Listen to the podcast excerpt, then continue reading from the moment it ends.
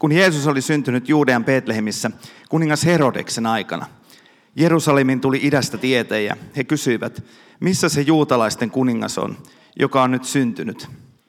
Me näimme hänen tähtensä nousevan taivaalle ja tulimme osoittamaan hänelle kunnioitustamme. Kuullessaan tästä kuningas Herodes pelästyi ja hänen kanssaan koko Jerusalem. Hän kutsui koolle kansan ylipapit ja lainopettajat ja tiedusteli heiltä, missä Messian oli määrä syntyä. Juudean Betlehemissä he vastasivat, sillä näin on ilmoitettu profeetan kirjassa. Sinä Juudan Betlehem et ole suinkaan vähäisin heimosi valtiasta, sillä sinusta lähtee hallitsija, joka on kaitseva kansaani Israelia. Silloin Herodes kutsui salaa tietäjät luokseen ja otti heiltä juurtajaksaan selville, milloin tähti oli tullut näkyviin. Silloin hän lähetti heidät Betlehemiin. Menkää sinne, hän sanoi. Ja ottakaa asiasta tarkka selko. Kun löydätte lapsen, niin ilmoittakaa minulle, jotta minäkin voisin tulla kumartamaan häntä. Kettu. Kuninkaan sanat kuultuaan tietäjät lähtivät matkaan. Tähti, jotka he olivat nähneet nousevan taivaalle, kulki heidän edellään. Kun tähti tuli sen paikan yläpuolelle, missä lapsi oli, se pysähtyi siihen. Miehet näkivät tähden ja heidät valtasi suuri ilo. He menivät taloon ja näkivät lapsen ja näin äitinsä Marian. Silloin maahan heittäytyen kumarsivat lasta, avasivat arkkuunsa ja antoivat hänelle kalliita lahjoja, kultaa, suitsuketta ja mirhaa. Unessa Jumala varoitti tietäjä palaamasta Herodeksen luo, ja niin he menivät toista tietä takaisin omaan maahan. Loppianen kertoo tietäjistä, siitä kolmesta miehestä. Sitten naiset voi kysyä, että oliko he nyt niiden niin viisaita, mutta, tuota, mutta kuitenkin idän, idän viisaista miehistä. Ja, ja tuota, legendan mukaan heillä on ihan nimetkin, Melkior, Kaspar ja Paltasaar. Ja, ja vielä kerrotaan legendassa, että on tämä neljäs, neljäs kuningas Taor, joka, joka sitten ei päässyt koskaan perille mutta se on, se on legenda ja siitä me emme tiedä, onko se totta. Mutta joka tapauksessa totta on varmasti se, että Jeesuksen luo loppiaisena, mitä me nyt sitä vietetään, saapui nämä kuninkaat tai tietäjät tai idän viisaat, miksi heitä kutsutaankaan. Mä antaisin heille semmoisen nimen, että he oli nyetsiläisiä. He oli astrologeja, tietäjiä, tähdistä ennustajia, Eli, eli he oli varsinaisia pakanoita, jotka sinne saapuivat Jeesusta katsomaan. Eli Jumala ei lähettänyt sinne mitään kristin uskon ensimmäistä valtavaa voittosaattua, kolmea ensimmäistä kristittyä kuningasta.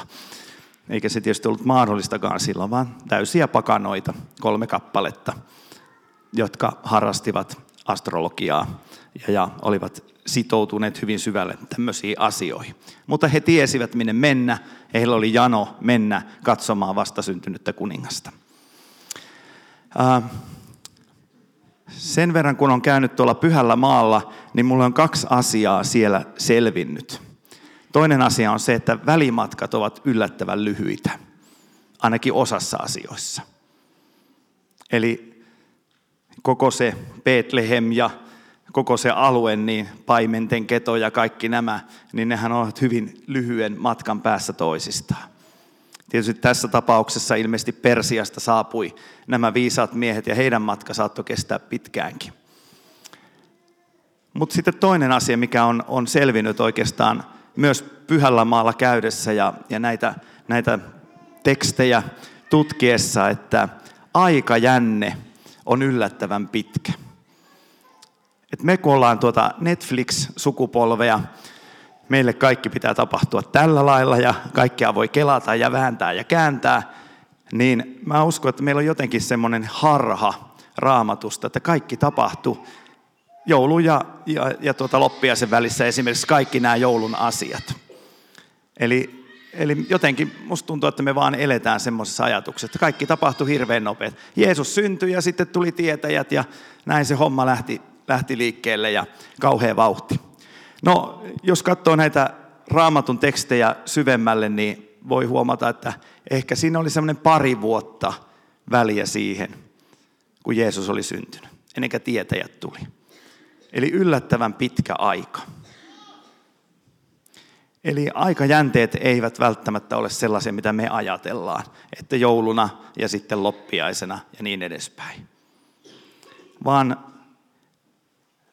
voitte ajatella Joosefia ja Mariaa, jolle oli pari vuotta sitten syntynyt poikalapsi, jota ihmettelemässä oli käynyt paimenia ja hänestä oli ennustettu, että hänestä tulee jotakin.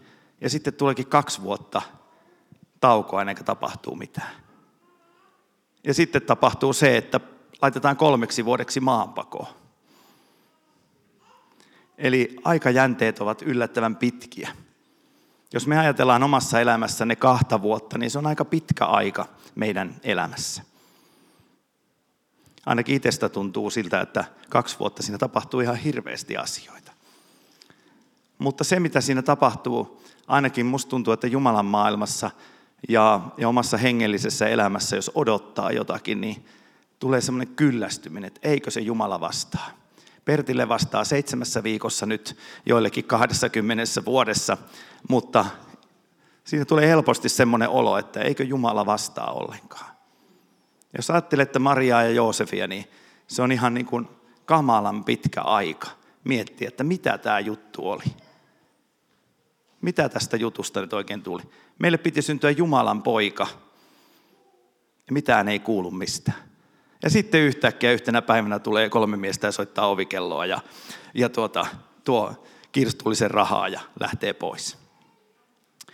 Eli jotenkin tuntuu, että, tai haluaisin päästä sisälle näiden raamatun ihmisten mietintöön, että mitä he ovat pohtineet, että mitä tässä tapahtuu.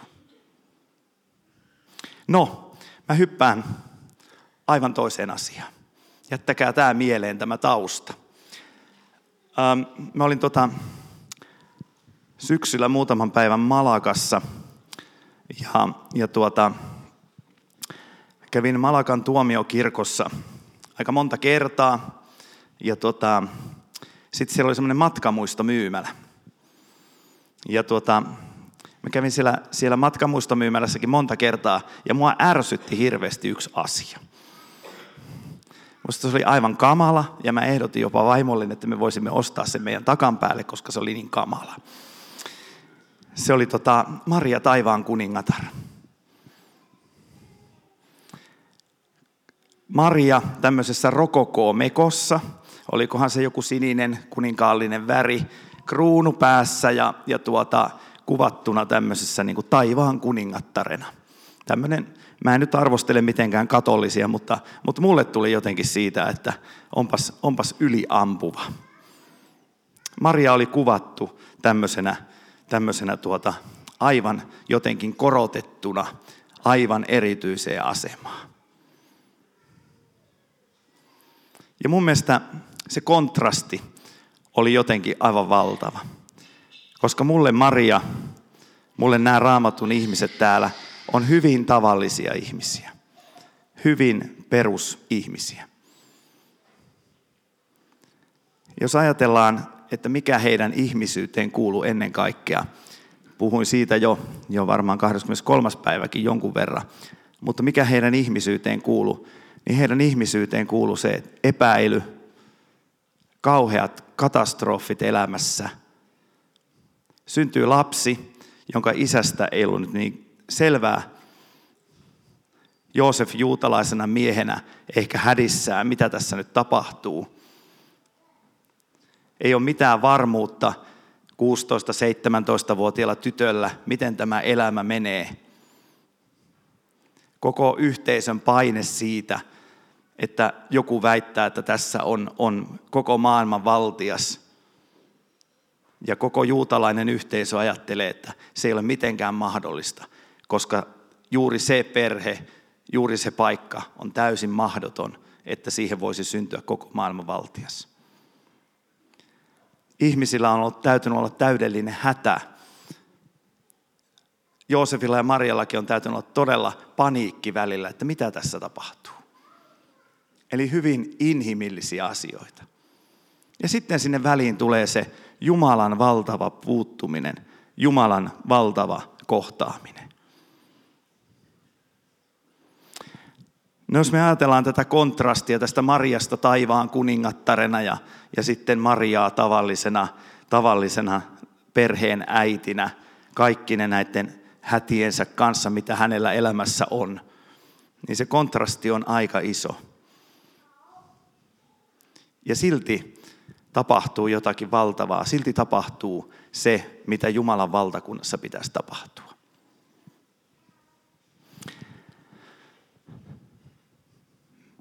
Mä ajattelen sitä, kun mä pyysin näitä, mitä mä haluaisin nähdä. Että miten se on mahdollista.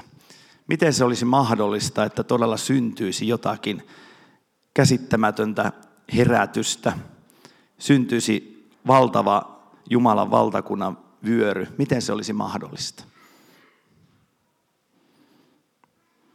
Se on mahdollista sitä kautta, että me emme ajattele mielissämme, että, että kristityn pitäisi olla niin kuin Maria taivaan kuningatar. Vaan kristityn tulisi olla niin kuin se tavallinen Maria. Oman hätänsä kanssa, omien kriisiensä kanssa, omien asioittensa kanssa.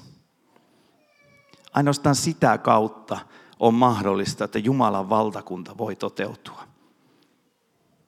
Se on ainut mahdollisuus, että voi tapahtua jotain suurta. Mä oon miettinyt omaa elämääni tämän ajatuksen kanssa. Missä mun elämässäni on tapahtunut eniten, ähm, näin jälkikäteen katsottuna. Mun elämässä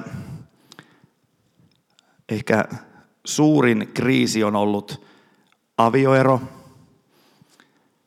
mutta se on ollut se vaihe, jossa on tapahtunut eniten mun elämässä. Myös hengellisesti. Mä olen joutunut nöyrtymään tavalliseksi ihmiseksi. Mä en ole pystynyt ajattelemaan itsestäni jotain haavekuvaa, jotain ihmeellisyyttä. Mä on pitänyt ottaa itsessäni vastaan se, että mä olen syntinen ihminen. Ja mun elämässä voi tapahtua tämmöisiä asioita.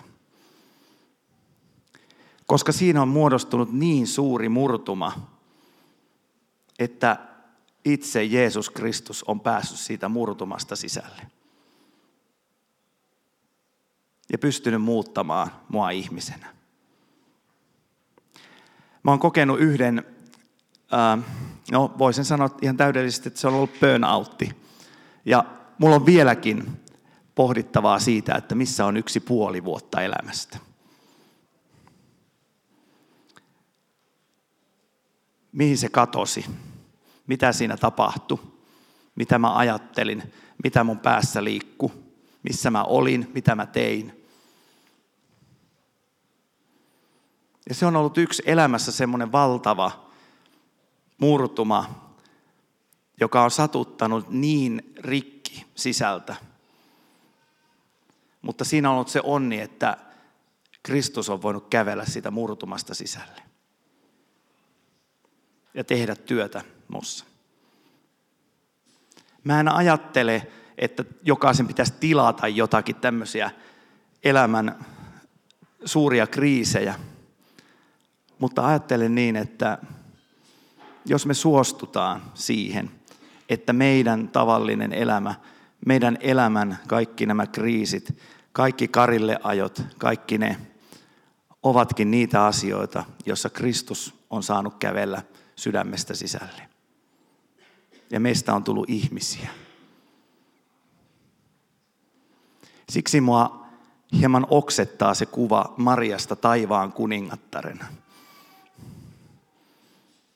koska Maria ja Joosef ja kaikki nämä ihmiset, jotka kävelevät raamatun lehdillä, joutuivat siihen tilanteeseen, että heidän elämänsä oli niin kovissa kriiseissä.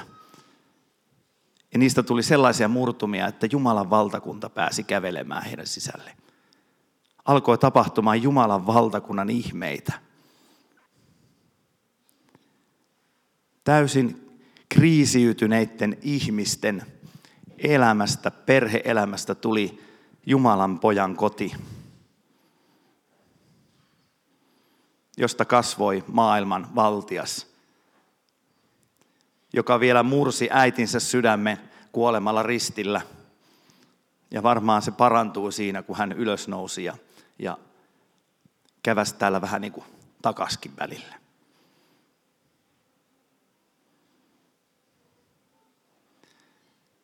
Jumalan valtakunnan ainut mahdollisuus on siinä, että teidän ja meidän kaikkien tavallinen elämä saa olla Jumalan valtakunnan näyttämänä. Me emme ajattele, että jossakin pitää olla mallikuva kristitystä – Marjasta taivaan kuningattaressa rokokoo mekoissa tai, tai tuota, en nyt viittaa penihiniin, mutta valkoisissa puvuissa tai, tai jossakin kuvassa siinä, että miten hieno kristityn pitää olla, että hän voi palvella, miten voideltu hänen pitää olla, että hän voi palvella, että Jumalan valtakunta voi tulla tänne maan päälle. Jumalan valtakunta voi murtua tänne päälle, maan päälle. Ei. Jumalan valtakunta murtuu sitä kautta, kun meistä tulee ihmisiä – me ymmärrämme, että me olemme syntisiä ihmisiä, me olemme vajavaisia ihmisiä. Me ymmärrämme sen, että me emme pysty mihinkään. Mä oon varmaan 35 vuotta elämästäni ja ajattelen, että minähän poika pystyn. 45 tuli nyt täyteen, että voitte sanoa, että mulla on ollut elämää 10 vuotta. Minä pystyn. Ja Jumalan on ollut puututtava siihen peliin, että minä en pysty.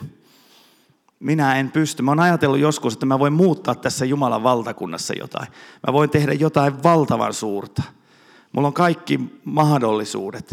Mä oon ajatellut, että mulla on varmaan semmoinen voitelukin, että mä voin tehdä jotakin. Ja onneksi Jumala on murtu, murtautunut niistä mun murtumista sisälle, että mä oon tajunnut, että mä en pysty. Ja murtautunut sillä tavalla, että mä en voi katsoa yhtäkään ihmistä sillä lailla, että hän olisi jollakin lailla huonompi tai hän olisi jollakin lailla syntisempi tai jollakin lailla heikompi. Voi kuulostaa kehuskelulta, mutta se on ihan totta. Mä haluan nähdä vain ihmisen, jolla on ihmisen osa. Ja tämmöisistä ihmisistä, meistä kaikista, voi tulla se Jumalan valtakunnan ihme. Tavallisesta Mariasta, tavallisesta Joosefista tuli Jumalan valtakunnan ihme. Osa Jumalan valtakunnan, Jumalan suurta työtä, koska he varmasti ymmärsivät sen, että me emme pysty, mutta Jumalan armo on jotain aivan käsittämätöntä.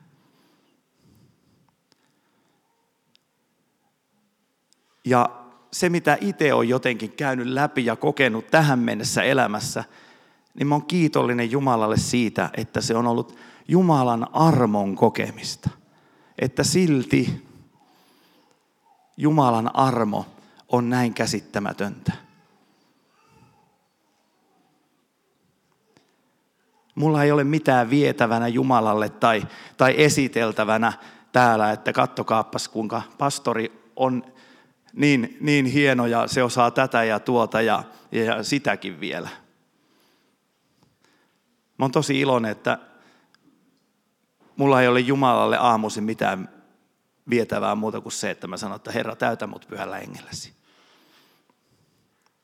Ja se on suurinta Jumalan armoa, mitä voi olla elämässä. Että pyhä henki tekee sen ihmeen ja haluaa tehdä meissä sen ihmeen joka päivä – täyttämällä meitä pyhällä hengellä ja tekemällä meistä tavallisista ihmisistä osan Jumalan valtakuntaa, Jumalan valtakunnan ihmettä. Ja se tulee ainoastaan sen kautta, että me ymmärrämme, mitä on Jumalan armo. Se ei tule minkään erikoisuuksien kautta ja minkään ihmeellisten voiteluiden kautta tai, tai, tai minkään ihmeellisyyden kautta. Se tulee ainoastaan sen kautta, että me ihmisinä ymmärrämme, mitä on Jumalan armo. Ja sitä kautta me pystymme kohtaamaan toisia ihmisiä. Tuossa kertomuksessa evankeliumissa tuo perhe oli niin vetovoimainen, että se veti puoleensa nämä idän tietäjät, astrologit. Heitä kiinnosti, mikä tämä juttu on. Inhimillisesti siinä ei ollut mitään kiinnostavaa. Täysin surkea perhe, noin niin kuin kuninkaan mittakaavasta – tai viisaan tietäjän mittakaavasta. Mutta siinä oli Jumalan valtakunnan tuoksu. Ja siksi se veti puoleen täysin kaukana Jumalasta olevia ihmisiä, astrologeja, katsomaan, mikä tämä juttu on.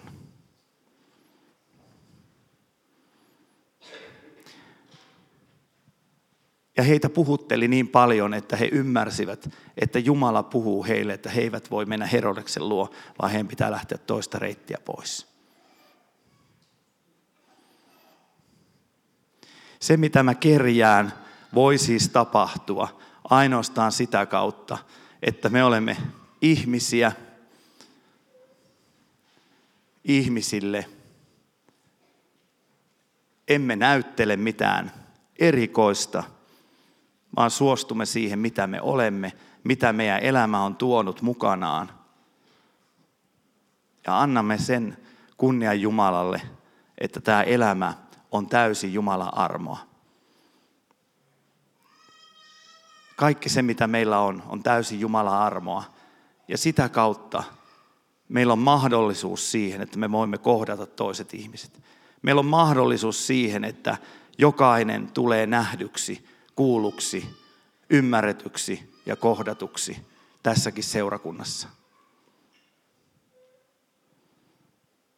Ja se on jotain sellaista, mitä kukaan ei voi vastustaa. Tulla Jumalan valtakuntaan, tulla seurakuntaan, jossa on oikeita ihmisiä oikeiden asioittensa kanssa. Ihmisiä, jotka ymmärtävät, mitä on Jumalan armo ja ovat valmiita siihen Jumalan armon varassa kohtaamaan toisen ihmisen. Se on ainut tie Jumalan valtakunnan herätyksiin. Se on ainut tie siinä, että Jumalan valtakunnassa tapahtuu jotain. Jos me katsomme isoja herätyksiä, herännäisyyttä ja lestadiolaisuutta, niiden voimavara on ollut siinä, että ihmiset ovat saaneet tulla seurat tupiin tai Jumalan palvelushuoneisiin, murtua alttarille, tulla ihmisiksi, ymmärtää, mitä on olla ihminen, elää omien kärsimystensä kanssa, omien ongelmiensa kanssa, kamppailla niiden kanssa ja ymmärtää sen, mitä on Jumalan armo ja tulla kohdatuksi. Siinä on ollut Ukko Paavon voima, siinä on ollut Lars Lestadiuksen voima. Kohdata ihmiset ihmisinä ja auttaa heitä ymmärtämään, että tämä kaikki perustuu Jumalan armoon. Ei hienoihin kiiltokuviin tai hienoon porukkaan, joku, joka pyörittää ympärinsä kehää, että me olemme jotain erikoisia tai ihmeellisiä – tai sillä tavalla Jumalan erikoisia valittuja, että me voimme koruttautua omaan porukkaamme ja uskotella itsellemme, että me olemme täydellisiä. Sen nimi on lahko. Mutta silloin kun tapahtuu se inhimillisen ihmisen syntyminen, joka ymmärtää, että hän voi elää ainoastaan Jumalan armosta, tapahtuu suuria. Ja se tarina menee jokaisen näistä evankeliumeista läpi. Se tarina menee jokaisen kertomuksen läpi, myös tämän kertomuksen kautta. Jumalan armo on jotain käsittämätöntä, mutta me voimme sen käsittää, kun se tulee meidän omalle kohdalle. Ja siitä alkaa meidän todellinen elämä. Rukoillaan.